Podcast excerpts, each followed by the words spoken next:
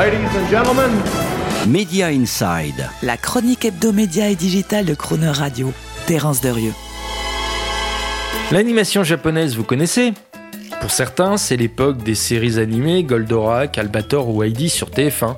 Pour d'autres, ce sont les bandes dessinées manga avec One Piece, Naruto, Dragon Ball, Chevalier du Zodiaque ou Full Metal Alchemist.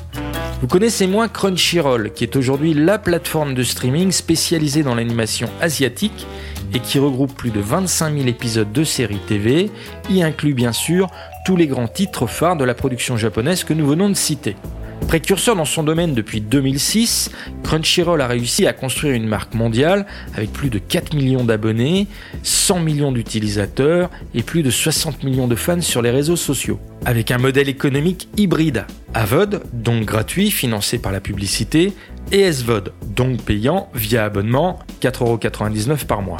L'utilisateur peut ainsi choisir entre des animés asiatiques gratuits, entrecoupés de publicité avec une moindre qualité d'image, et des offres payantes en haute définition, avec un accès privilégié aux épisodes les plus récents, dès le lendemain de leur diffusion à la télévision ou au cinéma, donc en dehors de toute chronologie média. Crunchyroll illustre bien la partition en cours sur le marché du streaming, avec d'un côté les streamers de classe mondiale, généralistes et transversaux, Netflix, Disney ⁇ Amazon, avec plus de 100 millions d'abonnés. Les sous-streamers, subscale streamers, beaucoup moins riches en programmes, avec seulement quelques millions d'abonnés payants, Discovery ⁇ Stars Play, Apple TV ⁇ Et les streamers de niche, ultra spécialisés, à audience plutôt jeune et milléniale, comme Crunchyroll sur l'anime asiatique donc, ou comme Shudder sur les films d'horreur, ou comme WWE Network sur le catch américain. Beaucoup d'experts parient sur la disparition de la catégorie des sous-streamers et l'avènement d'un marché partagé, donc entre les super streamers et les streamers de niche.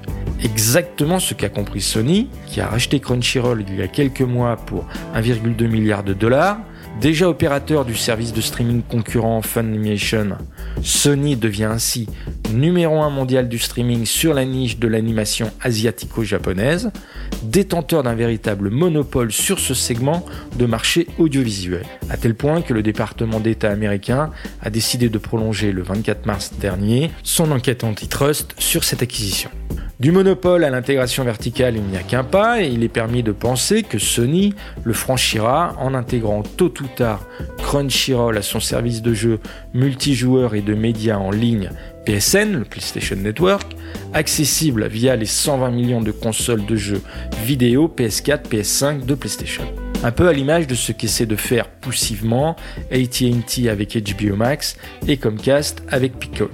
Sauf que Sony a beaucoup plus de chances de réussir cette intégration verticale lorsqu'on sait que les gamers, fans de jeux vidéo et les otaku, ces fans d'animés japonais, sont souvent les mêmes personnes.